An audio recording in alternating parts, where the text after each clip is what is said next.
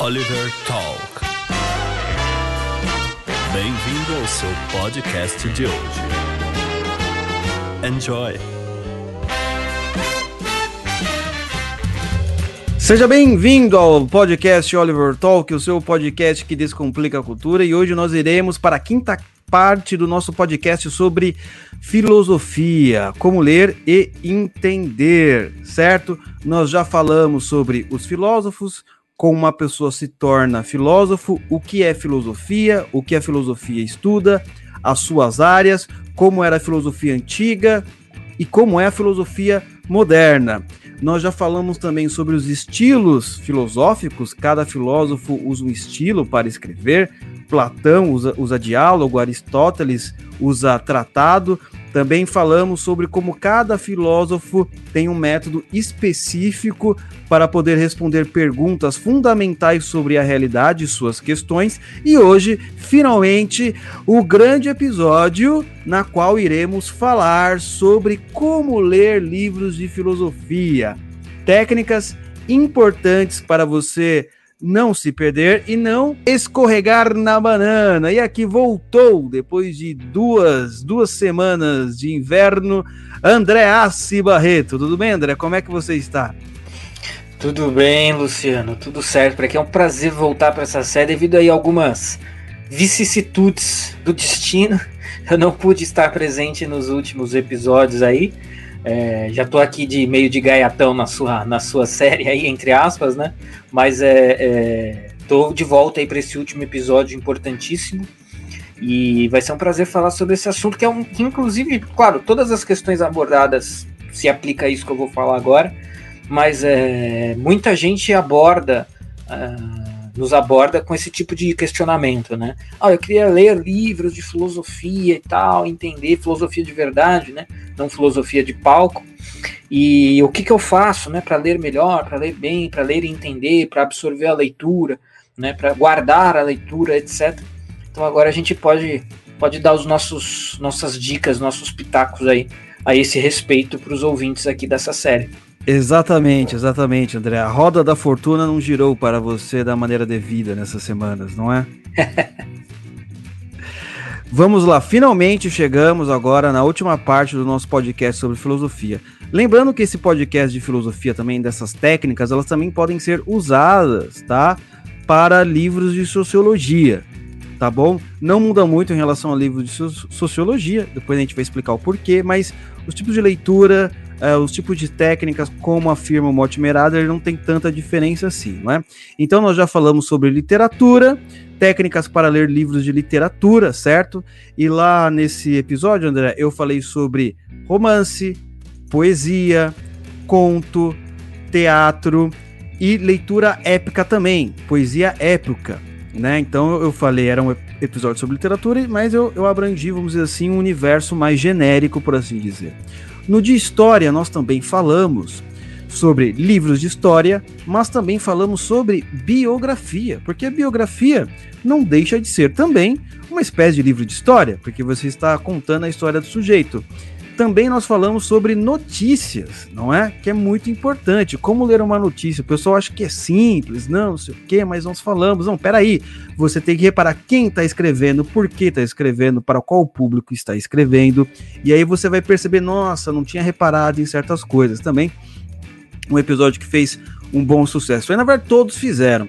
E agora nós estamos falando sobre filosofia. Nós demoramos mais um pouco porque nós sabemos que a filosofia ela é quase a mãe de todas as ciências, por assim dizer, né? Aristóteles, que nós estamos estudando no Teatro das Ideias, inclusive lancei a última aula agora, a Ética Nicômaco, ele realmente foi um sujeito muito mais do que erudito. Eu posso até dizer que ele é uma espécie de gênio, porque lá ele falou sobre matemática, lógica, biologia. Muitos dos tratados dele são sobre biologia. Ele também veio de uma família uh, de médicos. Então Aristóteles falou sobre muita coisa, né? O liceu, né, que era uma espécie de academia de filosofia, os alunos também praticavam uma espécie de pesquisa. Não era só falar sobre filosofia, mas tinha uma espécie de jardim botânico. Então, justamente por isso, nós estamos demorando um pouquinho mais aqui na filosofia, porque ela realmente, vamos dizer assim, ela é uma matéria muito importante e também hoje ela é muito uh, deturpada, conforme o André disse, por causa dos filósofos de palco e por causa de uma série de questões dentro da academia que eu já discuti nos outros episódios e você pode ouvi-los. Então vamos ao que interessa, vamos ao episódio de hoje, como ler livros de filosofia, técnicas necessárias, mas também não se esqueça de visitar a loja do nosso queridíssimo amigo Romanini, que faz as capas desse podcast. Lá ele, tem as melhores marcas de roupa para você andar com estilo, porque não pode ser simplesmente conservador de direito sem estilo nenhum. Tem que andar bem, porque a beleza salvará o mundo como diz o Gregory Wolf. O link estará aqui embaixo na wakeupimperio.com. Mas então, Andrezão, Vamos ao que interessa, vamos ao que as massas clamam. Como ler livros de filosofia. Nosso querido professor Mortimer Adler, que já está no céu, que Deus, que Deus o tenha, espero que ele já esteja lá entre os anjos e entre os santos, louvando a glória do Senhor. Ele vai falar o seguinte, André, ele vai falar algumas dicas muito preciosas aqui para tanto pessoas que estão na universidade, é, querem se tornar filósofos profissionais ou para pessoas inteligentes, como os ouvintes deste podcast, que querem entender as questões dos filósofos, né, de uma maneira mais fácil, sistemática, organizada. Então, o primeiro ponto que ele vai começar aqui, André, ele vai colocar a seguinte questão. Primeira coisa que você precisa descobrir é qual é a pergunta que ele quer responder certo? Cada livro de filosofia, um filósofo ele pode responder uma ou mais perguntas, não é? Então é necessário você descobrir qual que é a pergunta que ele quer responder. Nos outros episódios, nós até falamos um pouco sobre isso, principalmente na leitura excepcional, na leitura analítica. Muitas vezes, é, no prefácio, tudo bem que não vai ser o filósofo, pode ser um filósofo moderno que esteja vivo, claro, mas se for Sócrates, Platão, Aristóteles, os mais antigos, vai ter um prefaciador lá que vai, olha, vai demonstrar, olha, o filósofo quer responder esse tipo de pergunta, etc, etc, etc. Mas às vezes, André, tem um livro grande, que nem você deu lá no Teatro das Ideias, que é a República de Platão, que os, nos dois primeiros capítulos o, o Platão estava tentando, ou melhor, Sócrates estava tentando responder para as pessoas ali o que é a justiça. Porque é, era uma pergunta que todo mundo queria saber, inclusive até hoje, né, com esses com tudo que está acontecendo no STF, fraude eleitoral que está acontecendo nos Estados Unidos, aqui, acolá, um monte de coisa, as pessoas perguntam. E você levantou boas questões ali, apresentadas pelo Sócrates não é? Pessoas ali chegavam e falavam: não, peraí, a justiça só existe para os mais ricos e para os mais fortes. Outros diziam: não, peraí, alguém só faz o que está na lei porque tem medo de ser pego, mas ninguém quer ser justo, a pessoa só tem medo de ser punida. E vai lá Sócrates tentando responder as, essas perguntas. Mas muitas vezes, André, o que acontece? O sujeito vai lá na República de Platão, não conhece nenhuma técnica e já vai direto no primeiro capítulo ele não imagina e ele não sabe qual que é a discussão que está acontecendo lá, porque ele não sabe qual é a pergunta que o filósofo quer responder. Inclusive, nesse livro A República, ele não fala só sobre justiça, né? De qualquer forma, nós apenas falamos sobre essa questão, correto? Pois é, ele, inclusive, que você, isso que você colocou é muito importante, né? Pegando rapidinho esse, esse, esse gancho que você acabou de colocar, lá ele fala sobre, nesse, nesses momentos iniciais, capítulos iniciais, ele fala sobre o que é a morte, o que é a velhice, o que é a guerra, qual a origem da guerra, qual a origem dos estados. Então, assim, se você não, não, não tiver ali um auxílio para para perceber, né, uma, ou a leitura de um prefácio, ou uma, uma aula prévia que você tenha assistido. Olha, a questão diretora do livro A República é o que é é o que é a justiça, né? Isso é uma coisa o Sócrates, né, é o filósofo que fica famoso por fazer esse tipo de pergunta, né? O que é a justiça, o que é o bem, o que é a verdade, uh, o que é a beleza, etc, etc. Claro que isso são questões filosóficas que não pertencem ao Sócrates em si, mas assim, o Sócrates se notabilizou aí canonicamente, historicamente, como o filósofo que faz esses tipos de pergunta, né? Essas perguntas grandiosas. Então, é, é assim, é imprescindível é, perceber que, que tipo de pergunta está tentando se qual é a pergunta feita e o que está tentando responder com ela quando você vai ler um livro de filosofia. Eu vou voltar nesse ponto, mas eu até queria fazer um, uma lembrança aqui de uma coisa mais genérica, e, no sentido de falar sobre técnicas de leitura, como ler melhor, como ler com mais qualidade, como ler e absorver, etc, etc, que são perguntas que, é, é, pelo menos eu, mas eu acredito que o Luciano também e algumas pessoas que estão ouvindo, né, sempre as pessoas chegam até mim, né, pelo menos, ó, oh, eu queria ler, mas eu não consigo, eu não entendo, né, e aí a gente, e, e esse é um tipo de pergunta muito complicada de responder, e quem está ouvindo aqui essa série está tendo um privilégio muito grande, porque assim, o melhor que a gente pode oferecer em termos de técnicas de leitura é, é isso que está posto aqui. Né? Claro que pode até existir outra tão boa quanto, etc. Mas assim, é, é, sempre muito difícil, pelo menos na minha ótica de leitor, de estudioso, etc. É muito difícil falar assim, ó, não, todo mundo, 100% das pessoas que quiserem ler, podem seguir este método aqui, que não tem erro, vai dar certo. Isso não existe exatamente desse jeito, né? O que você tem são boas técnicas possíveis, variadas, né? E o próprio Adler aborda isso, né? O que, que você quer saber com essa leitura? Que, que, objeto que é? Uma revista, um livro, um livro de filosofia? E o que, que você pretende, o que, que você quer com essa leitura? E aí você vai filtrando os métodos de leitura e vai chegando num método melhor. Mas é, é, é, o que eu quero colocar é o seguinte: muitas vezes as pessoas chegam até nós perguntando isso. Como que eu faço para ler bem, para ler melhor, para ler direito, para ler e entender? Mas essa é uma pergunta que ela já começa equivocada porque ela não tem uma resposta exatamente. Não tem assim, não, em um minuto eu vou te falar, faça isso, isso, isso, isso, a fórmula, né? A receita pronta, única e perfeita que vai te dar esse, esse caminho das pedras. Isso não existe exatamente. O que existe são técnicas possíveis, às vezes concorrentes e às vezes boas mesmo, tão boas quanto mesmo que concorrentes, mas em termos de, de leitura, de leituras mais intelectualizadas, filosofia, sociologia, dentro dessa série aqui, ou história, literatura, como já passou, esses métodos, essa técnica oferecida pelo Adler, é o que de melhor, assim, ou pelo menos com certeza uma das melhores possíveis, né? Mas assim, sempre existe a, a, a abertura para que você faça pequenas adaptações, né, pequenos, pequenas modificações para o seu melhor proveito. A gente estava discutindo isso no Teatro das Ideias recentemente, não os alunos, você e eu. Olha, não, a gente vai, ó, o formato da aula, agora a gente vai fazer um mix disso com aquilo, baseado já na nossa experiência dando essas, essas aulas que a gente deu até agora.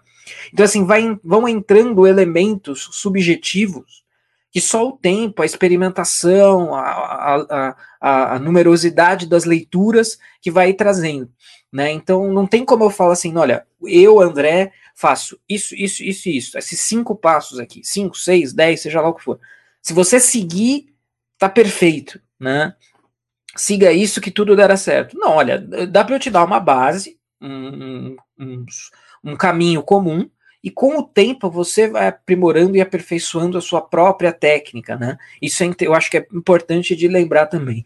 Mas voltando aqui mais especificamente à, à questão da, da questão que, que se busca responder com um livro de filosofia e da necessidade de se ter isso em mente ao começar a ler um livro de filosofia, é, é interessante a gente pensar como esse, esse, e é óbvio, né, porque tudo é muito coerente, muito sistemático dentro do pensamento do Adler, mas isso, de certa forma, costura uh, os episódios anteriores. Né? Lembra que a gente começou falando das áreas, das, das áreas da filosofia, né? e, as, e as áreas da filosofia são delimitadas pelas perguntas que os filósofos fazem. Então, olha só, quando o filósofo pergunta o que é o ser, ele está fazendo metafísica.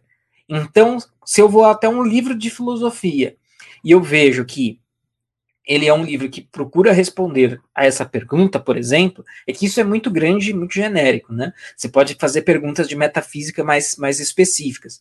Mas, assim, eu já sei que é de metafísica e não é de estética, por exemplo, né? Então, assim, quando a gente tenta estabelecer já logo de cara, estou com um livro de filosofia na mão, qual questão ele busca responder, esse livro, eu estou também costurando, né? Tudo que veio anteriormente. Então, assim, eu já consigo perceber de qual área da filosofia ele pertence, se eu detectar essa questão que ele está buscando uh, responder. Uma mera folheada, e eu já percebo também o estilo. Olha, se tem parágrafos soltos, então é uma coisa mais aforística. Se é um livro com texto corrido, então é um tratado. Se tem ali nomes, né? Fulano, dois pontos, Beltrano, é um diálogo. Então, assim, mas eu sei que essa questão que dessa determinada área vai ser respondida a partir desse determinado estilo. Então isso tudo acaba sendo costurado aqui por esse.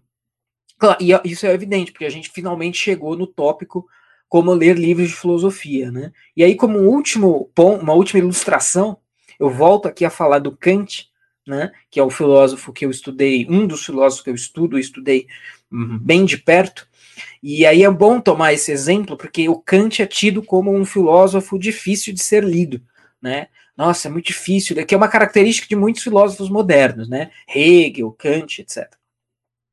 E eu pego aqui o seu principal livro, que é a Crítica da Razão Pura, que é no estilo tratado, como o próprio Adler apresenta. É um livro extenso, 700 páginas, de um tratado considerado de leitura difícil, então, assim, para alguém que está tentando se aproximar disso, a crítica da razão pura pode parecer uma espécie de bicho-papão, né? Putz, o livro é gigante, é um tratado é, de, desses alemães aí que escrevem loucamente. E agora? Mas, na verdade, se a gente seguir o método do Adler direitinho, é um excelente caminho. E o próprio Kant revela qual que é a pergunta que ele está tentando responder na crítica da razão pura. Ou seja, esse tratado de 700 páginas é dedicado a responder qual pergunta? É a pergunta seguinte: É possível que a metafísica siga o caminho seguro da ciência? É basicamente isso que ele está tentando responder na crítica da razão pura. Né? Então o Kant ele está, ele, pelo período em que ele está, né, um período já onde a física newtoniana já é o paradigma de ciência, né, etc. E, e aí ele para e pensa: Uh, caramba, ó, a física tá aqui, ó, voando baixo. Né, ciência, modelo perfeito de ciência, né, ciência segura, firme, sólida. A metafísica pode ter esse tipo de. A, a, metafísica pode ser assim também, ou a metafísica vai ficar eternamente nesses conflitos que ela fica. Né? Então, esse é o tipo de pergunta que o Kant está tentando responder lá com o seu tratado de 700 páginas denominado Crítica da Razão Pura. Então, só isso, né? Então, quando o Adler fala, olha, a primeira coisa que você precisa fazer para ler um livro de filosofia é saber qual questão ele busca responder. Isso já assim, já te localiza, é o GPS. Não, eu tô aqui, tô aqui e atenta e o caminho é esse, ou seja, o caminho seria o quê? A resposta, né? O caminho a se percorrer é o caminho dado por esse ponto que o GPS tá, tá me apontando. Então, até para um livro, eu particularmente, claro que não é o livro mais fácil de ser lido do universo da filosofia, mas eu também não acho que é esse bicho-papão todo. Porém, aí eu seria suspeito, talvez alguns me considerem suspeito, porque é uma coisa que eu estudei e estudo por muito tempo. Então, talvez a minha. E talvez de fato eu mesmo já esteja afetado de tanto ler e tanto estudar, agora para mim é fácil. Mas mesmo assim, eu acho que não é tudo isso. E já ter essa, essas condições prévias facilita bastante. Exatamente, quando você. É isso que você falou, quando você já sabe qual é a questão que ele quer responder, você já fica mais ligado. Né? Tem uma questão que a gente falou do Adler muito importante. Ele fala assim: quando você vai pegar um livro difícil, o que, que você tem que fazer? Um livro aparentemente difícil que o que o André falou, ele vai falar o seguinte, né? Quando está falando das técnicas gerais. Você sabendo o que o autor quer responder, para qualquer livro, e filosofia também, pô, o autor quer responder é, o que é a metafísica. Ele fala assim: meu, é um livro difícil, então você vai, tenta ler ele de uma vez, certo? Porque pelo menos você vai aprender uns 30, 40%, mas você tá ligado do que ele quer responder, entendeu? Depois você vai ler mais vezes para pegar as coisas laterais, acidentais que o autor vai falando, né? Sempre é preciso mais de uma leitura, principalmente livro de naturezas reflexivas. Por exemplo, sábado passado, que foi dia foi dia 28, nós falamos lá no Teatro das Ideias sobre o livro A Ética Nicômaco, do Aristóteles. E eu já dei o, o a, a, pergunta inicial que Aristóteles quer responder no capítulo 1 do livro, para quem for depois. Olha, o Aristóteles, ele quer falar aqui o que é a felicidade e como buscá-la. Hum? O sujeito que for ler depois, com essa informação que eu já dei, ele vai, meu, nossa, olha como faz sentido, tá? Entendeu? Do que você começar do zero, não entender mais nada, tudo bem. Ele poderia descobrir isso sozinho, lendo algum prefácio, procurando na internet, ou lendo o que o próprio Aristóteles uh, descreve ali no seu tratado. Mas assim, quando você descobre o princípio diretor, não é como se você já tivesse, olha, me localizei no GPS. Agora eu tenho que chegar até a avenida tal, só que tem três ruas à direita, três para a esquerda, tem que subir. Não, é beleza. Eu já sei onde eu tô. Não é? Agora percorrer o caminho é um, um outro passo, mas saber onde está é muito importante, porque senão você vai ficar sempre naquele paradoxo do gato da Alice.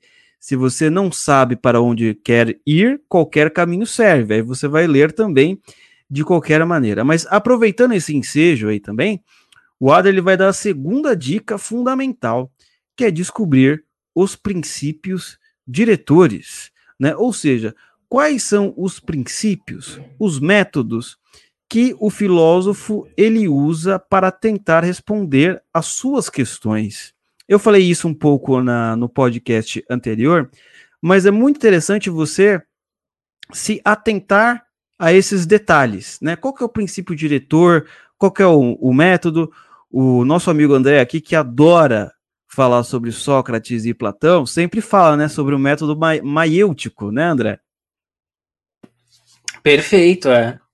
Que é o que é justamente a ideia de você despertar, né, é, é, Sócrates jamais atuava como o, o, mestre que impõe aos seus alunos e discípulos: olha, é assim e pronto, acabou, porque eu estou dizendo que é.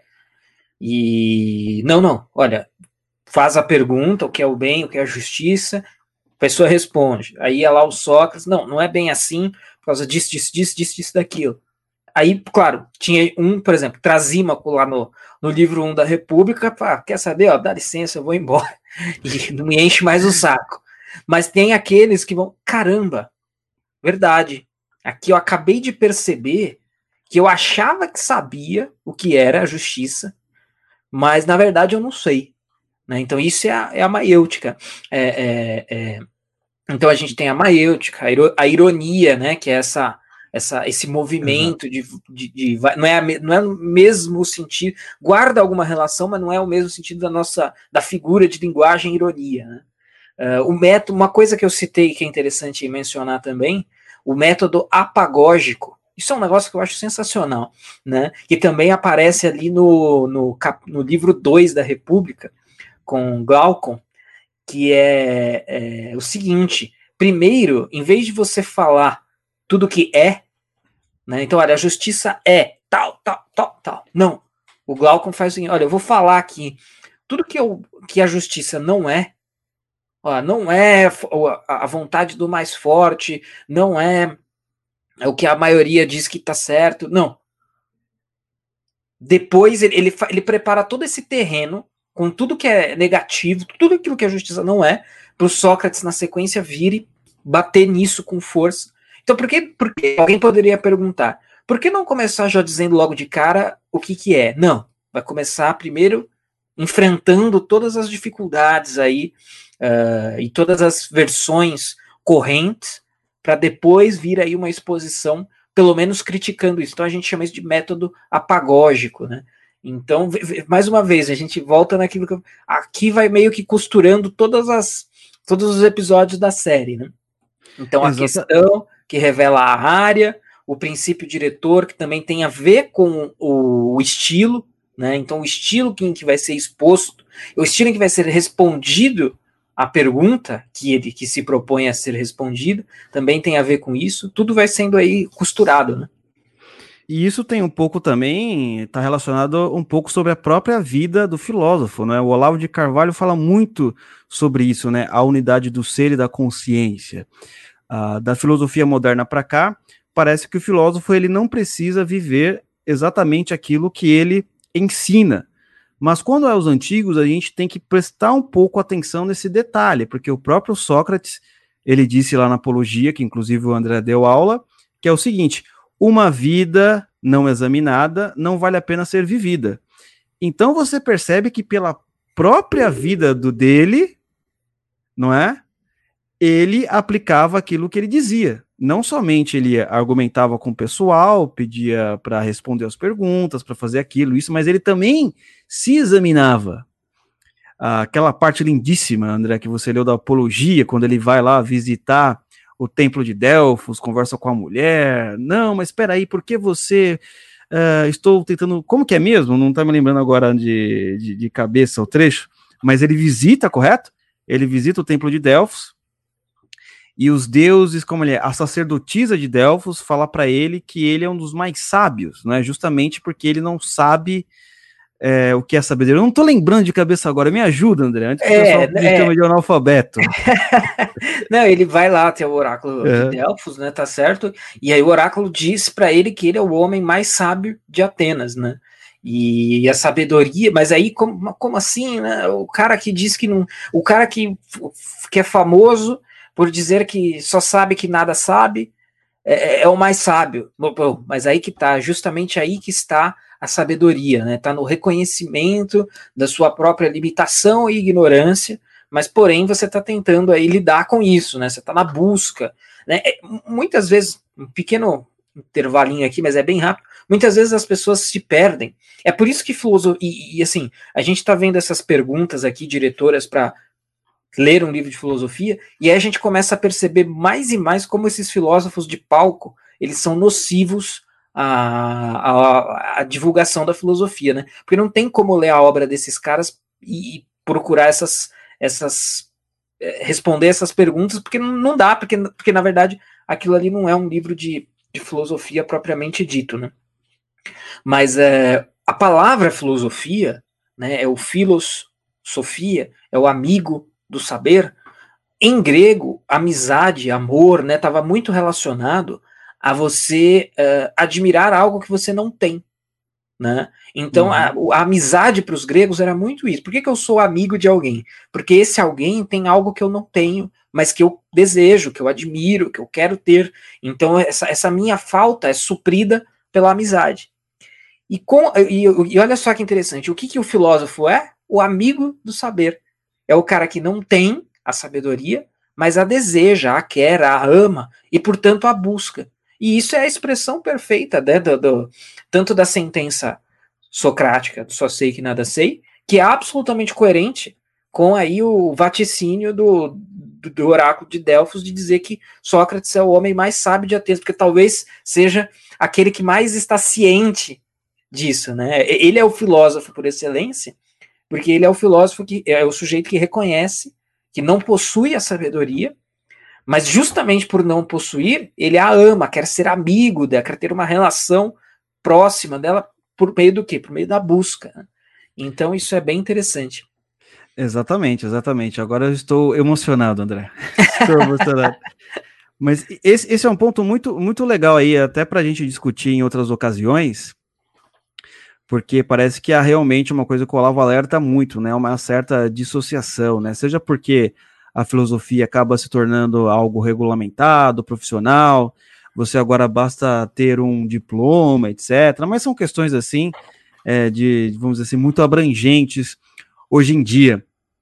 Uma coisa também muito interessante para se dizer sobre princípio diretor, que o Adler vai, vai falar, que é o seguinte: para você, quando for ler, tentar descobri-la sozinho. Né? Ele fala assim que como que a gente faz, André? Normalmente, meu, sabe o que eu vou fazer? Eu vou comprar um livro sobre a biografia do filósofo para ver se eu entendo. Ele vai falar: não, agora que você já sabe, você sabe aplicar essas técnicas, tenta você ir lá ler e descobrir por si só qual que é a questão que ele quer responder e qual que é o princípio diretor ali. O princípio que, vamos dizer assim, que conduz o filósofo responder aquelas perguntas, né? É, por qual motivo ele está dirigindo até Mongaguá? Ele quer simplesmente, é o prazer dirigir, ele quer ir para, para a praia tomar um sol. Então, por exemplo, faça esse teste. Vai lá, meu, por que será que ele está tendo essa discussão aqui sobre o que é, que é a justiça? Por qual motivo? Porque ele é, quer provar o que é a justiça, que a justiça é dessa maneira, assim, assado e bem passado. Porque Aristóteles, na ética, quer falar o que é a felicidade e por que devemos buscá-la. Tudo bem, ele não fala somente sobre isso, mas por quê? Eles mesmos irão responder ali no texto. Tudo bem que nós temos que acrescentar um outro detalhe aqui muito importante para nós termos uma, uma, um entendimento maior sobre os livros de filosofia aqui. Que os filósofos, eles conversam entre si e é um elemento muito importante, tá? Então, vamos dividir essa, essa, esse tópico em duas partes. É, os filósofos, eles conversam consigo mesmo em vários tratados ou diálogos, e eles também conversam entre si ao longo das gerações. O primeiro, por exemplo, você vai encontrar Platão, Sócrates, né? Platão, na verdade, é escrevendo sobre Sócrates. Sócrates ali, vezes, ele fala que a justiça é um livro como a República, mas também ele pode voltar a falar em outros livros. Não é sobre o que o amor num livro X, mas o Y ele também volta a falar. Justamente porque essas formas de, uh, como que eu posso dizer, diálogos filosóficos, não são formas assim tão logicamente ordenadas e acabadas. Conforme você vai lendo os livros de filosofia, você percebe que uh, em Sócrates muitos é, diálogos terminam no meio, porque o cara não quer mais discutir. Aí em outro livro, Sócrates ele vai continuar a questão. Então, muitas vezes, para você saber uma resposta completa de Sócrates sobre determinado assunto, você tem que ler vários livros de Sócrates, porque está espalhado, né? Porque é aquela coisa, é um diálogo corriqueiro. Tanto é que o pessoal que vai estudar Sócrates na academia, quando vai falar sobre certa questão, eles têm que ler vários livros do autor para ver se consegue encontrar uma resposta mais completa. Com Aristóteles também funciona um pouco assim, porque o que nós temos de Aristóteles hoje em dia são, é, é, tudo bem, é em forma de tratado, mas muitas vezes são notações dos alunos, não é? Notações dos alunos, algo que foi perdido, etc. Então, você vai encontrar Aristóteles falando sobre o que é felicidade nesse livro, mas também você vai encontrar em outros pequenos tópicos que é importante sobre a lógica e por aí vai. Já os filósofos modernos, como Kant, que o que nosso amigo André fala tanto, já não tem muito esse problema. Por quê? Primeiro lugar, era mais fácil uh, você escrever um livro dessa natureza, mais fácil comparado da época de Sócrates, claro, né? Era mais fácil uh, você escrever um livro dessa natureza. Segundo, era mais fácil guardar também.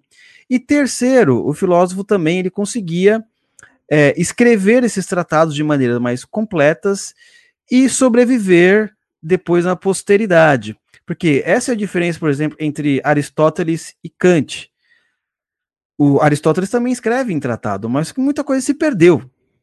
Não é de Kant, quase não. Então é mais fácil você já achar a obra completa, compacta. Não que Kant, ou Kant, alguns falam Kant, né? Kant é, não que Kant ele não vá abordar esse assunto em outros tratados, mas você vai encontrar uma resposta muito mais completa num tratado kantiano, já que o que ele escreveu foi guardado, do que no Aristóteles, porque passou muito tempo. Então, existem essas dificuldades, não é? Que você vai encontrar se os livros forem cada vez mais antigos. Você vai ter que achar em vários outro vários títulos para ver se ele responde aquela pergunta, né? Então é importante, se você está procurando a pergunta, ah, o que é Deus? O que move os seres humanos? O que é a alma? Que são perguntas interessantes que o Adler coloca aí, não é? Que os filósofos antigos, eles tinham essa qualidade, eles pegavam questões do senso comum e conseguiam elaborar boas respostas. Então, o que é Deus? O que é alma? O que é justiça? O que é o amor? Como faço para ter uma boa vida e etc. Muitas vezes você não vai encontrar somente é, num livro, justamente por causa dessa dificuldade com os pergaminhos, né? A maioria foi perdido, ou eles foram pegaram fogo, ou é, é, enfim, foram é, jogados fora. Aconteceu alguma coisa aí nesses dois mil anos de história. Quer acrescentar algo, André, antes de eu ir para segundo do como os filósofos conversam entre si? Não, com certeza. Tem, acho que assim, isso é, é do ponto de vista do, da questão, assim, eu, eu, sempre penso nessa, como eu disse no começo, né, essa coisa da, das pessoas que nos abordam meio desesperadas, tentando ler filosofia e, e, e, não conseguindo, uma das angústias é justamente esse problema da conversa dos filósofos entre si ou entre ele mesmo, né, como você colocou bem na, obra X, a obra Y do mesmo do mesmo filósofo, né? Você sabe que eu tava, é, estava e estou, né, estudando uma questão em Platão, visando aí virar um, um projeto de, de doutorado, que é a questão da ordem. E aí eu tive que, por exemplo, eu, eu quero estudar a ordem em Platão, mas então para qual livro eu vou? Né, para qual diálogo? Bom, eu tenho que ir para a República, eu tenho que ir para o Timeu e eu tenho que ir para o Fédon, por exemplo, porque a ordem na alma, a ordem do cosmos e a ordem na sociedade. Então é a República, é, é a República a ordem na sociedade, Timeu a ordem no cosmos, o Fédon a ordem no indivíduo, que é a alma. Uhum. Então, assim, e aí, mas aí pensando nessa pessoa, putz, eu quero ler a, eu quero uh, ler, eu quero entender. Bom, vamos supor o seguinte: que ela queira ler e entender o problema da ordem em Platão também. Mas peraí, eu não vou ter que ler um livro só? Eu vou ter que ler todos esses três ou mais alguns? Isso, isso às vezes é um empecilho para as pessoas ao ler livros de filosofia, porque ela tem que. Uh, a bagagem que ela tem que trazer, muitas vezes. Às vezes sim, às vezes não. Eu acho que tem dois caminhos possíveis para superar esse problema. O mais óbvio é, sim, você vai ter que ler tudo.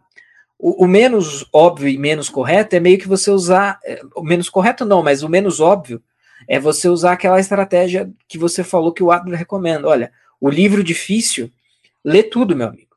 Vai ficar alguma lacuna por um lado, mas por outro, você vai pegar alguma coisa também, né? Então, assim, não se sintam acanhados, né? Não tenham uh, uh, esse receio. Caramba, mas eu quero ler, eu quero entender a questão da ordem em Platão. Eu vou ter que ler três diálogos. E na verdade, e aí quanto mais você lê, você vai descobrir também que na questão da alma, em Platão, ele foi profundamente influenciado pelos pitagóricos. Putz, agora eu vou ter que, além de ler esses três diálogos, talvez mais algum, talvez o Gorgias, talvez o político, e ainda vou ter que ler assim estudos sobre os pitagóricos. A, a, coisa vai virando meio que uma bola de neve, né? Tem gente que, dependendo do quanto a questão toca, a pessoa vai querer ler tudo, dependendo do, do, que, do, que a, da, do quanto essa questão é importante para a pessoa. Não, mas assim, não se acanhe, né? Não dê um passo para trás, não recue por causa disso. Né? Uma, coisa, uma coisa que me recomendaram há muito tempo atrás e eu pus na prática e eu vi que de fato é, é funciona, é, pelo menos, e eu acho que isso funciona bem para livros de filosofia, menos do que para livros de literatura, por exemplo. Então, assim, você está lendo o livro, tá ok, aí surgiu uma palavra que você não, você não conhece o significado. Tá, aí você vai no dicionário, eventualmente, ah, bom, apareceu aqui uma palavrinha, vou ao dicionário. Ok. Uh, você está lá, avança mais um pouquinho, opa, de novo. Se isso se avolumar demais, você não vai poder consultar o dicionário toda hora. Quer dizer, você até pode, mas assim, isso vai atravancar a leitura. Então faz o seguinte, meu amigo, vai embora. Vai embora. Vai ficar alguma lacuninha, né? Ou mais ou menos, aí só você, na sua experiência ali, é que vai conseguir ter esse feeling. Mas dá para dizer tranquilamente assim: pisa no acelerador e vai. Na próxima, você já vai estar tá lendo com uma outra filtragem e com outro, é, um outro, uma outra visão. E ainda nessa questão dos filósofos conversarem entre si, é muito interessante. Eu vou voltar no Kant, né, e na crítica da razão pura. Então, a pergunta da crítica da razão pura é: uh, a metafísica pode ser uma ciência segura? E nesse livro, esse é um ponto mais problemático, é, o Kant ele está conversando com muita gente nesse livro. Ele está conversando com Platão, porque muita gente diz que Platão, uh, Kant foi um platonista moderno. Isso é controverso, mas não é, não é uma coisa absurda. Tem muito, então assim, na, só na crítica da razão pura, o Kant está conversando com Platão, com Aristóteles, porque ele vai pegar todas as categorias de Aristóteles e vai lá dizer, olha, as categorias, na verdade, elas estão fincadas na razão, aí ele vai provar isso, etc. Então tem Platão, tem Aristóteles, tem Descartes. Uma das passagens que eu acho mais interessante da crítica da razão pura é que o Kant refuta. Aí, refuta, se refuta ou não é uma outra questão, mas para ele, ele refuta o Descartes inteiro em um parágrafo. Né? Então, em um parágrafo, ele refuta o idealismo cartesiano. Então, dependendo assim, se você não tiver esse feeling, opa, aqui ele está dando uma alfinetada no Descartes, você pode passar batido e pode perder aí uma coisa importante. Exatamente. Então, tem Platão, Aristóteles, Descartes, Hume, né? David Hume. Então, é, é, assim, ele está conversando com muita gente também, né? E, e, e, com ele mesmo e também com muita gente de fora. E, e às vezes, é que assim, eu estou pegando um exemplo extremo, que é a crítica da razão pura, mas é. é mas isso é para o pessoal já sentir atenção. É, exatamente. Se preparar para o melhor e para o pior, né? Uhum. Mas é. Eu acho que é um livro onde tem muito nítido esse, esse, esse ponto, né? Então você. Mas veja, por que, que isso também. Por um lado, as pessoas se sentem atravancadas para ler por causa disso, mas por outro, ó, vamos supor que você saia daqui querendo ler a crítica da razão pura. Você já. Mesmo que você não domine putz, então para ler a crítica da razão pura, eu preciso dominar Platão, preciso dominar Aristóteles, preciso dominar Descartes, preciso dominar David Hume e outros ainda. Não, não precisa dominar absolutamente, é porque até é possível, evidentemente, mas é difícil e vai te tomar um tempo que muitos não têm. Mas você pelo menos já sabe que ali é um livro que tem um, um diálogo, né? Existe uma conversa entre o que o Kant está propondo, a questão que ele está tentando responder, e isso tem muito a ver com Tomás de Aquino, na minha opinião, do ponto de vista metodológico. Porque o Tomás de Aquino fazia isso. Né? Antes de responder a pergunta, eu vou ver a resposta que todo mundo já deu e mostrar por que, que ela é insuficiente, por que, que ela está errada, Exatamente. etc, etc. Então é meio que depois de um certo tempo na filosofia, isso vira praxe, porque o sujeito ele não descobriu a roda, né? Então, se você vai falar de metafísica, o Kant lá em 1786, ele não está descobrindo a roda. Um monte de gente já falou um monte de coisa sobre filosofia. E ele não pode simplesmente fechar os olhos e falar: não, não sei de nada, não vi nada, vou, vou aqui inventar a roda do zero. Então, exige que se tenha ciência dessa, dessa conversa, né? Dessa é a cultura conversa. filosófica, né? Também, né? Perfeito. Que nós chamamos. Isso daí, Andrezão, é muito interessante porque eu mesmo, eu gosto muito dessas, dessas leituras que você tem que ler algo anterior para entender a próxima. Eu sou tipo fanzaço, assim. Ah, por exemplo, é, você está lendo Sócrates e ele cita Pitágoras. E ainda fala o livro, meu, vou procurar qual que é o livro de Pitágoras, sabe? Eu gosto de. É assim que se monta também uma lista. O pessoal fala toda hora, ah, como que monta uma lista de livro? Meu, você lê um autor, o outro vai, vai te indicar alguma coisa sobre o outro autor que você leu, que nem nesse caso do Pitágoras. Você acorda do Pitágoras, o Pitágoras vai citar fulano de tal, você vai ler lá, ah, Tales de Mileto, lê Tales de vai citar lá o Heródoto, pô, você leu Heródoto e pá, e vai, e vai indo, vai indo. Eu adoro esse tipo de leitura. E assim também que se forma bibliografias e lista de leituras, porque um autor indica o outro. Isso é muito interessante é, é, nesse ponto de vista. Esse negócio da leitura que você falou também é muito interessante. Esse negócio, pô, mas aí ficar custando dicionário. Isso é como se você estivesse dirigindo um carro. Você imagina, você vai pegar uma estrada pela primeira vez, não é? Você talvez não repare muito no ambiente ao redor, porque você vai ficar focado naquela estrada que é a primeira vez você, você tá. Você não vai ficar reparando nas árvores, etc., nos locais. Você tem que prestar atenção no que está acontecendo, no carro da sua frente, atrás, e etc., até você chegar no seu destino, certo? Mas conforme você vai viajando pela mesma estrada, você já fica mais experiente, agora você já começa a reparar, nossa, nunca tinha percebido naquela árvore, já terceira vez que eu passo por aqui e não reparo nessa árvore. É, agora, nossa, tem um local aqui para lanchar, também não tinha reparado que eu queria, estava meio perdido aqui, indo para os lugares. Então, isso é muito legal. E isso é um ponto que vale a pena, você tem que se acostumar, como dirigir um carro. Isso que o André falou também sobre a conversa entre os filósofos, é, ela é muito importante, não é? Porque, na verdade, isso também acontece, André, em outros tipos de livros. É que a gente não repara. O pessoal não repara. O pessoal, quando lê Machado de Assis, por exemplo, não repara o quanto Machado de Assis bebeu de autores é, que viveram antes dele. Shakespeare, Platão, por aí vai. Porque justamente não leram os autores anteriores. Né? Então, é, Machado de Assis cita, fala e não sei o quê, e não tem, é, as pessoas não conseguem perceber essa grande conversação. Então, por exemplo, é, lá no Teatro das Ideias, a gente está fazendo exatamente isso. O Andrezão começou a ler Apologia de Sócrates, que fala sobre é, o julgamento de Sócrates. O livro segundo, André, que é o Critão, o que é? É o livro que o, que o Sócrates está pronto para morrer, um dia antes dele falecer. E ele já foi julgado, etc. Se você não lê Apologia, por exemplo, você até consegue ler, mas você fica. Hum, por que ele está preso? O que está acontecendo que ele vai morrer? Você encontra algumas coisas interessantes, de fato, mas você fica um pouco assim, etc. Não é? E depois nós lemos o que? Aristófanes, que mostrava como Sócrates era visto pela população. Um velho louco que ficava falando com as estrelas e nada com nada, que ficava ensinando a juventude a se corromper e ensinava as pessoas a se enriquecer de modo ilícito. Aí você, meu, você vai formando, não é?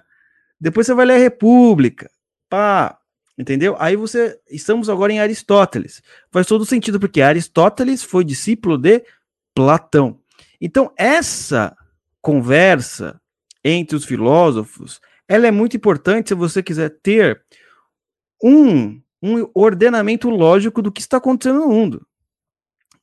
Não é verdade? Se você for ler um livro de filosofia agora, que nem o André falou, tudo bem, você quer responder uma, uma pergunta lá, o que é metafísica, o que é o ser?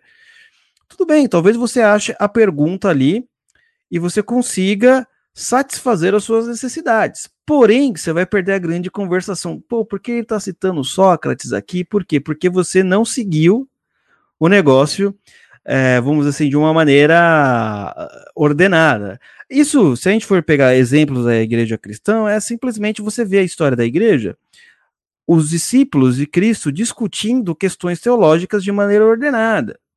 Então, tá, primeiro Jesus Cristo ressuscita, depois lá em livro de Atos dos Apóstolos, eles têm que discutir se Jesus é Deus ou não, eles têm que discutir se um gentio que se converte, aquele que não é judeu, tem que fazer é, circuncisão ou não, tem que discutir o que, que é um sacerdote de Cristo ou não.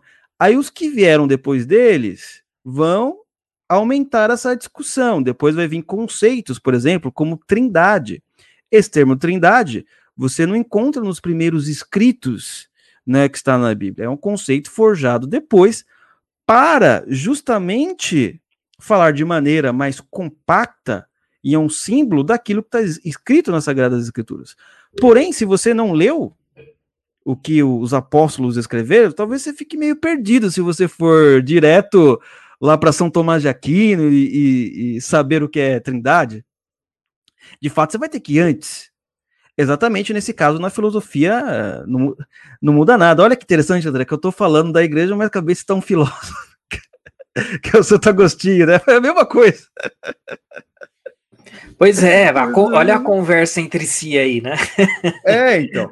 E isso é legal porque a filosofia ela vai conversar com todas as áreas, não é, da ciência, da literatura e da teologia. Isso é muito interessante. Eu acabei dando um exemplo aqui sem querer uh, de Santo Agostinho, não é? Mas você vai encontrar exemplos na própria ciência com Galileu, Ptolomeu, entre outros na história com Plutarco, é, na matemática, na geometria de Euclides, a própria academia de Platão, né, tinha os dizeres: você não pode entrar aqui se você não for geômetra ou não gostar de geometria. Então você percebe que existe uma grande conversação, não só entre os filósofos, que vai indo de Platão, é, não, de Sócrates, Sócrates, Platão, Aristóteles, depois vai indo para os outros, não é? Chegando em Descartes, Kant, ou não tem antes também, tem os filósofos medievais, aí chegando nos modernos. Ou até os que estão agora. Por exemplo, o Olavo de Carvalho tem um livro, né? Aristóteles em Nova Perspectiva. É um diálogo que ele está fazendo com Aristóteles sobre as quatro formas de discurso aristotélico. É um diálogo, é uma conversa. Pô, você pode ler aquele livro do Olavo, numa boa, você vai lá descobrir o que, que ele quer responder com aquele livro, qual é o objetivo daquele livro e qual é o método do Olavo, ok, você descobre lá. Porém, sem a leitura, você entende, mas fica aquela coisa, meu, ele tá falando com quem? ele tá dialogando com quem? Nossa.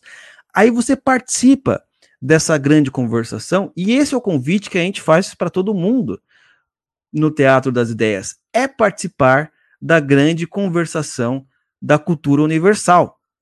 Correto? Tanto é que a gente, quando deu esse nome Teatro das Ideias, foi justamente o quê? Para você chegar é, no teatro e não ficar perdido e não entender um roteiro. Não, agora você vai entender o roteiro e, quiçá, você pode até se tornar um ator ou um coadjuvante, ou sei lá o que, coisas do gênero, certo? Então vamos para o nosso próximo tópico. Você quer acrescentar algo mais, André? Não, é isso mesmo. Subscrevam. Voto ah, relator. exatamente. Então tem uma coisa muito interessante. Por exemplo, antes de ir, eu lembrei de um exemplo. Por exemplo, o que é arte? Meu, é, existe uma discussão. Eu lembro do último episódio que eu falei sobre arte, arte moderna. É, alguém perguntou assim: não, arte é isso. Eu falei, meu amigo, os caras estão 700 anos discutindo o que é arte, os filósofos. Existe assim a questão é, muitas vezes quem o artista em si, talvez ele não entre questões filosóficas, né? Porque o artista em si ele tem que gastar 12 horas por dia para aperfeiçoar sua técnica. Agora, o que é arte? Se você for lá de sopetão, que nem todo mundo aqui nesse país tem uma opinião do que é arte. Você vai ver, direita, esquerda, todo mundo é palpiteiro. Agora, quando a gente vai recorrer para quem sabe do assunto, meu, vamos começar lá em Sócrates dele falando sobre o que é poesia.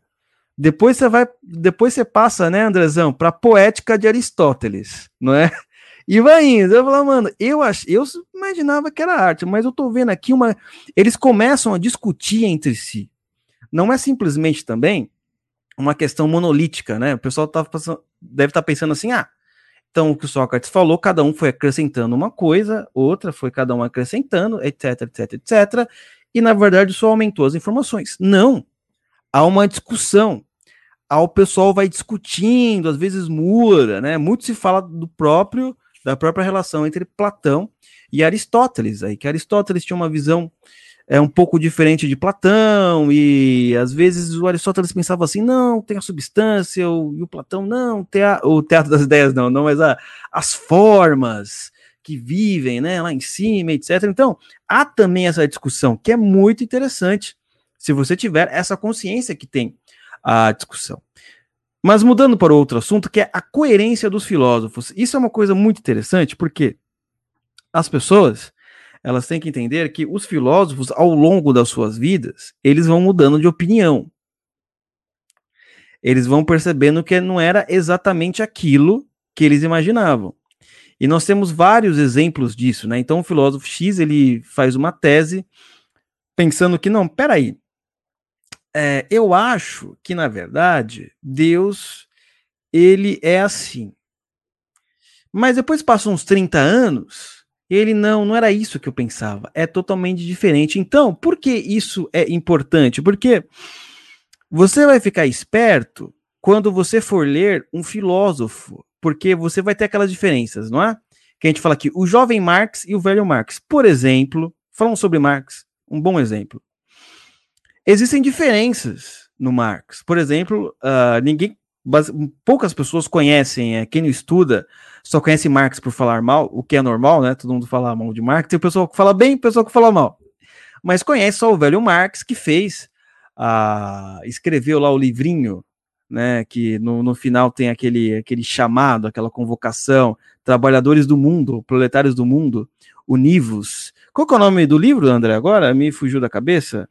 Essa frase eu acho que está no Manifesto Comunista. É, o Manifesto Comunista. Mas, por exemplo, se você for ler o Jovem Marx, tá? Você vai perceber que tem aspectos diferentes ali. Ele era mais kantiano, ele tinha até uns certos. É, até uma, uma certa te tendência liberal, mesmo, no sentido liberal da palavra. Só que depois o velho, ele vai mudar uma série de concepções, tá?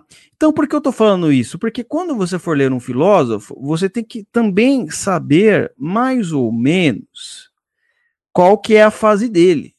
Porque às vezes você vai pegar uma pergunta que ele respondeu quando ele era jovem e quando ele era velho, não é?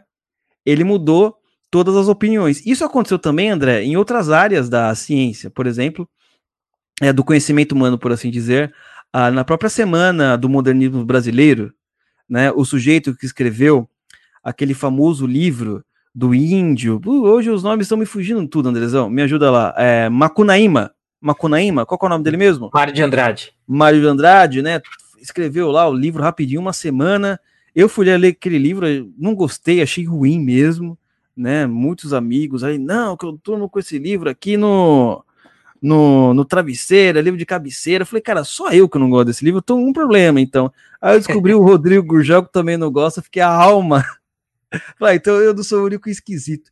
Mas você pode ver, depois o Mário de Andrade manda uma carta para o, o amigo dele que escreveu e hoje tá fugindo todos os nomes, mas o Câmara Cascudo, né, que escreveu, ele escreve uma carta e diz: Ah, meu, mas eu escrevi aquilo ali e eu me enganei.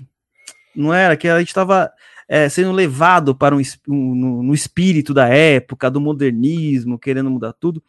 Só para você ter uma ideia de exemplos, não é? Então você tem que observar que às vezes o filósofo ele não é muito coerente com o que ele escreveu antigamente e com que ele tá mais velho. Ele realmente pode mudar, porque isso faz parte do próprio processo de amadurecimento de qualquer pessoa, correto, André? Corretíssimo. Essa, isso que você esse assunto é muito importante, essa questão da, da coerência interna da obra do filósofo. E aí eu quero fazer uma distinção entre os modernos e os antigos, mas eu vou fazer mais para o finalzinho da minha fala.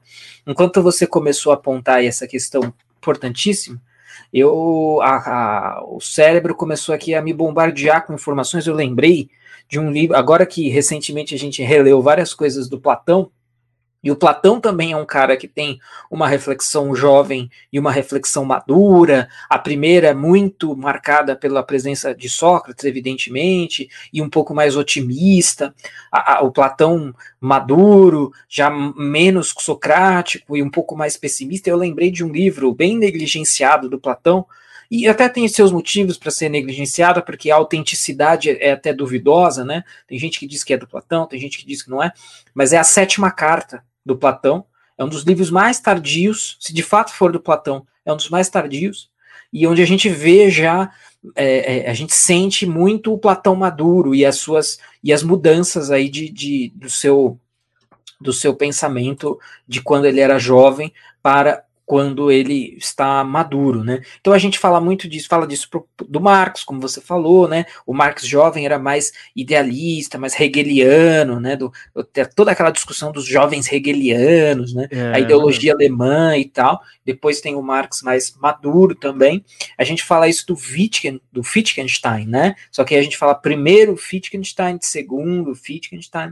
Uh, mas aí tem um ponto importante da gente fazer aqui uma separação, que se você ler o corpus platônico inteiro, é, a gente vê uma coerência interna no sentido de interpretação geral da obra de Platão. Tem aquele livro que o, o Olavo sempre uh, recomenda, que é do Miguel, do Miguel Reale, não, do Giovanni Reale, uh, que é a do, se eu não me engano é a doutrina não escrita de Platão, eu não sei se esse ah, é o nome, sim se é o nome exato do livro, mas é, é, um livro de justamente que trata justamente disso. Giovanni Reale leu a obra, o corpus platônico inteiro e chegou ali a uma interpretação que, que se você cruza com as obras de Platão, você fala, não, de fato, isso aqui é interpretação. O Platão, certo ou errado, bem ou mal, mas o que ele quis dizer foi isso aqui. E isso é uma característica dos filósofos antigos, dos filósofos clássicos, ao passo que nos modernos isso é muito mais complicado. Então você, ou seja, ao fim e ao cabo, em, nos antigos, você inevitavelmente você acaba encontrando a coerência interna do filósofo, a coerência do filósofo. Já nos modernos, o negócio é muito mais difícil.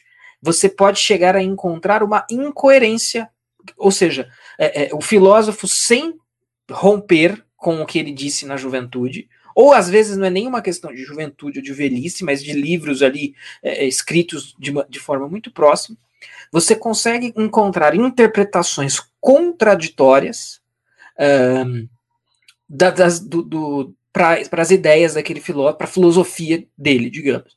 Um exemplo, para quem quiser um exemplo rápido disso, basta ler aquele livro do professor Olavo, Maquiavel ou A Confusão Demoníaca. Ali o Olavo mostra como os próprios comentadores é, canônicos de Maquiavel dizem que você pode interpretar a obra de Maquiavel de três ou quatro maneiras, de, de maneira absolutamente fundamentada na obra. Então, assim, onde que está a coerência do Maquiavel? Não, não tá, né? Não tem. E isso sem mencionar o problema da paralaxe cognitiva, que é o que você citou lá no começo, quando a gente estava falando dos princípios diretores, e você falou que o Sócrates não é, é, defendia na teoria e praticava os seus princípios diretores. Nos modernos, a gente tem esses dois problemas, né? Uma confusão é, dentro da própria obra, em que você praticamente fica inviabilizado de encontrar uma coerência, enquanto que nos antigos. Porque mesmo que você tenha divergências entre o jovem e o velho, você até para você poder dizer isso é porque tem uma coerência, né? Agora, em alguns modernos, como o, o, o Maquiavel, por exemplo, você não consegue nem chegar. Então, se você não consegue chegar a uma coerência, é porque existe uma incoerência que, se a gente levar a sério os comentadores canônicos do, do sujeito, ela é insuperável, esta incoerência. E ainda tem a questão da paralaxe cognitiva, que é o sujeito. Não existe coerência entre o que o sujeito defende no campo das ideias e no campo da prática. Né? E aí a gente tem também o próprio Maquiavel, porque ele falava: olha, o príncipe que chegar ao poder deve eliminar todos aqueles que o ajudaram a chegar no poder, porque se ele não fizer isso, esses terão poder para né, puxar o tapete dele ali, prejudicá-lo, fazer com que ele perca o poder. Bom, se a pessoa lê o Maquiavel e segue o itinerário dele, a, a, consequência inevitável disso é o extermínio do próprio Maquiavel. Né? Então, se eu, eu cheguei ao poder graças ao Maquiavel, opa, agora é hora de eu matar o Maquiavel. Então, assim, a sua teoria extermina a sua prática. Né? É o, o, Marx, a mesma coisa. Não, porque ó, quem, a, a, a classe com consciência por excelência é a, o proletário. Pô, o Marx nunca foi proletário. O Engels nunca foi proletário. Pelo contrário, era um burguês que sustentava e dava a possibilidade do Marx é, poder escrever ali sustentando a sua, a sua produção.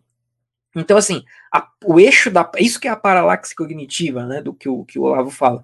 É o eixo da prática e o eixo da, da teoria, não paralelos, mas concorrentes, né? E então essa questão da coerência do filósofo, a gente precisa Talvez isso, isso ajude um pouco menos no sentido de como ler, pô, e agora, como é que eu vou ler? Não, leia. Leia, né? Mas assim, leia de maneira precavida, um seja um pouco mais precavido em relação aos modernos, né? Na hora da procura dessa coerência. Até ali, até a Idade Média, você vai. De, de antigos e medievais, você vai encontrar essa coerência, talvez até mais nos medievais do que nos, nos antigos ainda, embora bastante nos antigos. A partir da modernidade, a gente vai começar a experienciar esse tipo de fenômeno, né? Ou interpretações legítimas, contraditórias e múltiplas dentro da obra do filósofo, ou a paralaxe cognitiva. Né? Mas, mais uma vez, isso não é um atravanco para a leitura. Você apenas precisa estar precavido. Se você tiver. Na verdade, a grande verdade é o seguinte, né? Se você é, for um leitor atento, você mesmo vai perceber isso. Né? Quer você esteja ouvindo a gente aqui e parta para a leitura, né? Mas se você já leu, já percebeu e está só confirmando aqui agora, é, o caminho é mais ou menos o mesmo, né?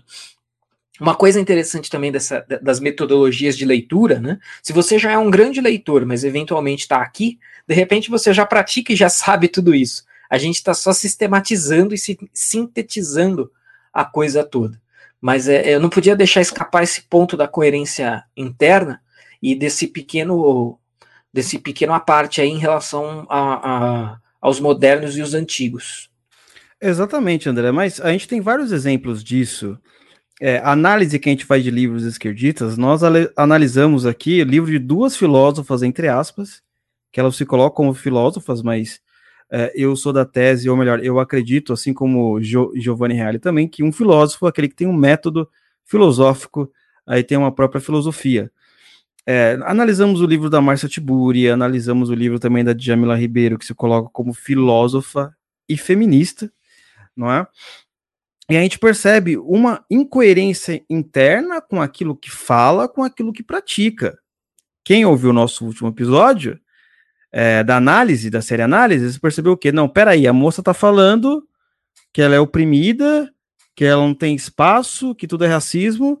Por outro lado, você vê a moça na Rede Globo, nos melhores programas, é, na melhor editora, recebendo dinheiro do capitalismo branco, sujo. Você fala, opa! ah, não é? Então, é, isso que assim, nem considero que ele, na verdade, é um livro de filosofia, né? Aquilo ali só está re replicando de maneira porca é, certos, é, certos, certa ideologia americana que chegou aqui no Brasil. Mas você vê, você percebe o problema desse eixo não é, em várias pessoas e, e nos filósofos, ou melhor, nos, vou, vou colocar como pensadores, tá?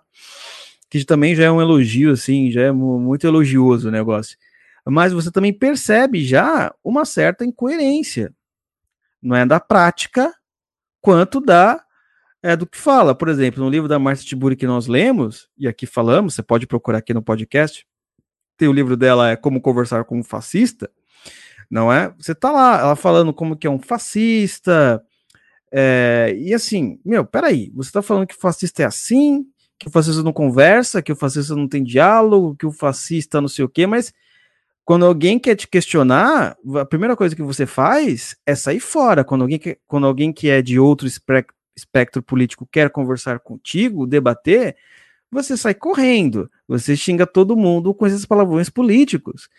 Então, esse problema na modernidade que você está citando, a gente já vê claramente não é, nos ditos pensadores de esquerda, na relação entre o eixo, a relação entre aquilo que fala e a prática, que é de fato é uma coisa que vai se tornar, não, já é uma epidemia. Essa já é uma epidemia que está antes aí do vírus chinês, né?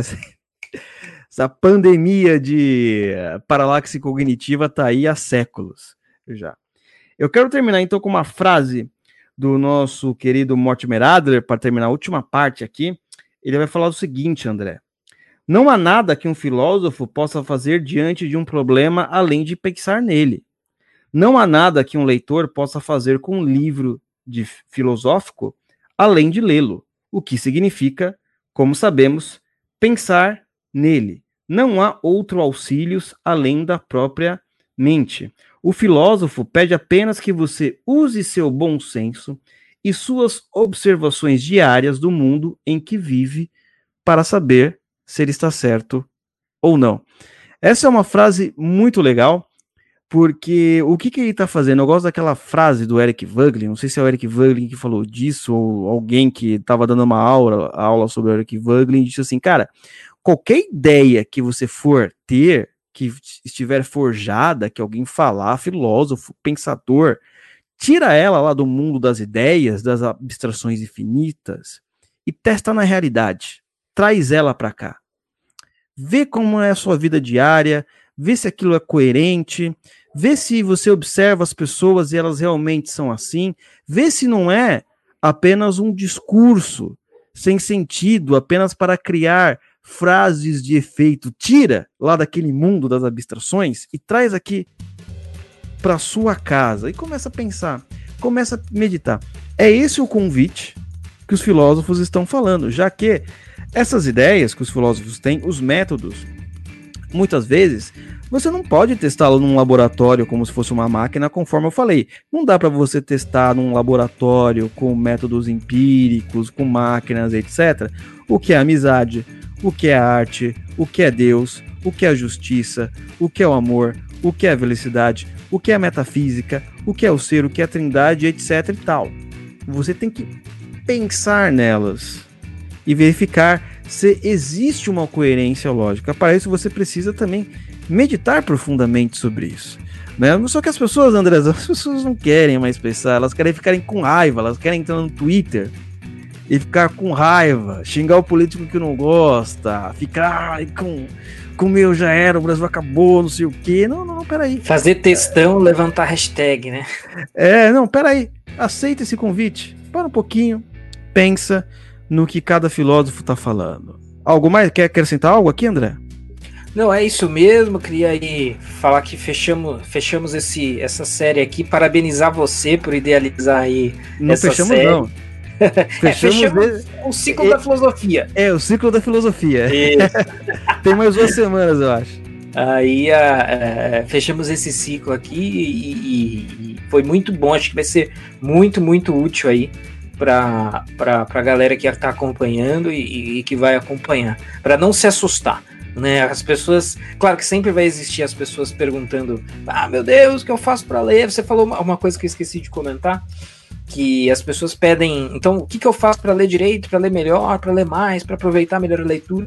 E também as pessoas, ah, me recomenda aí uma lista de ciência política, de política, de filosofia política, de seja lá o que for, de introdução à filosofia. E eu confesso que, assim, claro que 99,9% das vezes eu respondo, mas é me dá um me dá um, uma coisa assim, porque se eu responder para a pessoa, olha, não tem como eu te dar isso, a pessoa vai falar, pô, cara arrogante, né? Pedir ajuda não me ajudou. Mas eu, eu tenho, então não, tem muito isso. Você, olha, o que eu posso fazer é o seguinte: te dou um livro e esse livro vai puxar as outras leituras, exatamente do jeito que você falou, né? A, a lista de leitura ela vai emergir da própria leitura. Exatamente. É, então eu acho que para quem tem essas dúvidas, como ler, o que ler, e muita gente tem, né? Assim, é, é questão quase semanal alguém pergunta, fazer uma dessas perguntas para mim. Uh, esse, esse, essa série aqui vai, vai ajudar, já ajudou bastante, então importantíssimo aí. Exatamente, exatamente. Mas antes, mas antes, avisos importantes para você não perder o que está acontecendo. Saiu, Andrezão, a nossa revista Cronos, número 7 do podcast 61 a 71, com toda a bibliografia, vários episódios legais. Tem episódio ali sobre C.S. Lewis, tem o nosso episódio sobre o Chesterton, tem episódio sobre o analfabetismo funcional, tem mais um episódio que você fez sobre Eric Voegelin, a nova ciência política, se não me falha a memória. E a capa da revista é a verdadeira cultura negra, né? Aproveitando esse mês aí da consciência negra, colocamos esse nome, mas o artigo é para é uma tese defendendo que essa data não deve existir. E qual que é a verdadeira cultura negra? Ela, na verdade, é a cultura universal. Não é cultura branca, negra, nem amarela, nem nada. A verdadeira cultura universal é aquela que importa, em que as melhores experiências de, dos melhores homens estão registradas ali. Oliver News, sexta-feira, tá? Nosso programa de discussão. É, sexta passada foi muito legal, nós falamos sobre Jordan Peterson, o que estava acontecendo com ele e o que vai acontecer. Sexta-feira, sempre às 8 horas, ao vivo no YouTube, nós estamos pensando, uh, pensando não, a nossa ideia também é já colocar em podcast, num, não aqui, a gente vai colocar em um outro podcast, só que a gente, a gente tá fazendo a vinheta. Tem que ter uma vinhetinha, não pode colocar lá no, no seco, né? Tem que ter uma vinhetinha, né? Domingo agora, a nossa live sempre, às 8 horas. Uh, saiu um novo episódio da Vida Intelectual, em que eu discuti, baseado nos livros de Sertilhan, A Vida Intelectual, evidente, é o silêncio interior. Então, se você quiser aprender a pensar, meditar de uma maneira mais aprofundada, o que, é esse silêncio interior, o que é o barulho interno da nossa alma, como que a gente tira isso, o que a gente faz, como é que a gente consegue ter uma verdadeira medida da nossa realidade, daquilo que está acontecendo essa aula é para você. E também saiu o último episódio do Teatro das Ideias, não é? O último episódio que foi sobre livro A Ética Nicomo, Nicômaco, né? Em que se discute o que é a felicidade e também conversa, olha só, com o livro do penúltimo episódio que o André fez sobre a República de Platão, que é a justiça. Apesar, a despeito de Aristóteles falar sobre a felicidade, ele também vai falar sobre a justiça assim como Platão falou, porque é importante você ter justiça para ser feliz, porque senão não faz sentido, certo? Você pode acessar tudo isso que eu te falei, tanto a vida intelectual, a revista e o Teatro das Ideias, no nosso Oliver Club. que é o nosso clube de assinantes, e você se torna o nosso aluno lá, R$ 29,90 por mês ou R$ 290 por ano. Está aqui o link na descrição para você simplesmente sair dessa vida sem sentido e começar a pensar que nem Platão. Uma vida não examinada não vale a pena ser vivida. Certo, André? Muito obrigado pela sua participação, sempre acrescentando aqui para o nosso público para a nossa audiência aqui as suas palavras de assaz, sabedoria e mistérios filosóficos, correto? Certíssimo, é um prazer, muito obrigado e espero, espero mesmo. Acho que é essencial essa série e todos tirem proveito. Excelente. Então também agradeço você que está me ouvindo e nós voltaremos na próxima semana falando sobre também vamos continuar na série, mas falando sobre um outro assunto muito importante sobre educação, sobre o problema educacional e que podemos fazer, que todo mundo fala, ah, Paulo Freitas, o que, o que podemos. Próximo episódio, no próximo capítulo, no mesmo horário, às quintas, às seis da manhã, no seu, no seu podcast que descomplica a cultura. Fui. Oliver Talk. Este é o fim do seu podcast. Muito obrigado.